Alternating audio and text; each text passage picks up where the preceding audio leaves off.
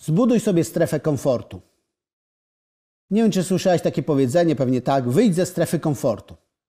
A ja chcę zaproponować dzisiaj inne. Zostań w strefie komfortu. Pamiętam kiedyś na tym portalu LinkedIn, gdzie ludzie tam czasami lubią się popisywać albo tak negować wiele rzeczy, tak? Ktoś napisał coś o strefie komfortu, on mówi, tajemnicza strefa komfortu, której nikt nie widział, nikt nie słyszał, a wszyscy o niej mówią. Ok? Dla tych, którzy naprawdę nie rozumieją, co to jest strefa komfortu, wyjaśnię. Strefa komfortu to jest stan, w którym czujesz satysfakcję z tego, co osiągnąłeś. Powtórzę. Strefa komfortu to stan, w którym czujesz satysfakcję z tego, co osiągnąłeś.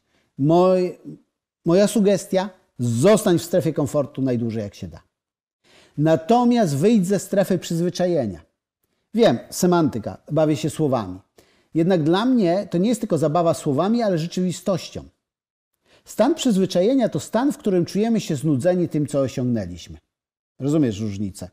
Stan przyzwyczajenia to stan, w którym czujemy się znudzeni tym, co osiągnęliśmy. Kiedy coś osiągnąłeś, naciesz się tym, pozwól sobie na świętowanie, poczuj to, tak? Pozwól swoim emocjom świętować w tobie. Ale kiedy czujesz, że zaczyna cię już to nudzić, że zaczyna się już taki regres, wyjdź z tej strefy przyzwyczajenia. Ponieważ w życiu szczęście osiągamy dzięki rozwojowi. Poznasz wspaniałą osobę, jest ten etap zakochania, jest wspaniale, ale potem przychodzi etap, kiedy już nie jest tak wspaniale, kiedy są konflikty, problemy. I jeżeli się wtedy poddasz i szukasz kolejnej osoby, to są ludzie uzależnieni od stanu zakochania. Ale jeżeli w tym momencie, kiedy zaczynacie e, pikować tak, emocjonalnie w waszej relacji i zdecydujesz się, ok, coś idzie nie tak, spróbujmy zawalczyć o nasz związek, to wasza relacja staje się głębsza. A więc wychodź ze strefy przyzwyczajenia, a świętuj w strefie komfortu. Ona jest nagrodą. Podam przykład z mojej branży, tak? Załóżmy, że masz, e, zakładasz firmę, tak, szkoleniową, konsultacyjną, doradczą i na początku trudno jest znaleźć klientów, ale w pewnym momencie jest ten rozmach, tak? E, masz klientów taki powiedzmy jeden na jeden co ci daje komfort finansowy, bo masz ich dużo, więc masz zapewniony byt dla siebie, dla rodziny. Daje ci to satysfakcję, bo czujesz się ekspertem, widzisz, jak pomagasz ludziom, jak ludzie cię rekomendują. Ale po pewnym czasie, więc się tym ciesz, świętuj. Ale miej już w myśli, że ten czas nie będzie trwał cały czas, że nie będzie trwał wiecznie. I w pewnym momencie pojawi się znużenie. Ciągle ci klienci, przemęczenie. Więc nie mów, a muszę się bardziej zmotywować. Pomyśl. Jesteś już w strefie przyzwyczajenia, w strefie, która charakteryzuje się znudzeniem i znużeniem w tym wypadku, nawet przemęczeniem, to możesz pomyśleć, co zrobić. Wiem, o czym mówię, sam to przechodziłem. Możesz pomyśleć, podniosę ceny. Możesz robić warsztaty, czyli zamiast mieć, e, nie wiem, wymyślam, pięciu klientów dziennie, czyli 25 klientów e, w czasie pięciu dni, może zrób warsztaty w sobotę, gdzie przyjdzie Ci 30 osób.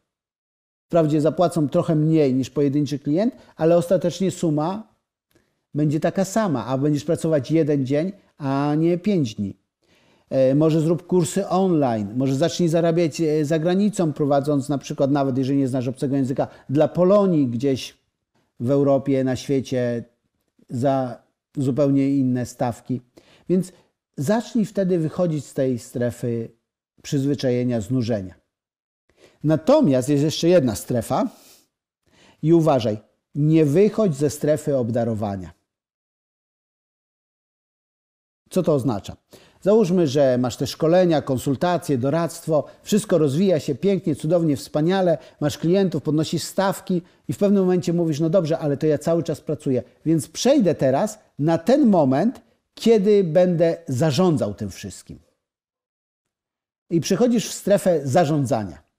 E, a okazuje się, że zarządzanie nie jest Twoim darem, że świetnie się sprawdzasz jako szkoleniowiec, świetnie się sprawdzasz jako konsultant, ale fatalny jesteś w zarządzaniu ludźmi, w zarządzaniu firmą. Co możesz wtedy zrobić?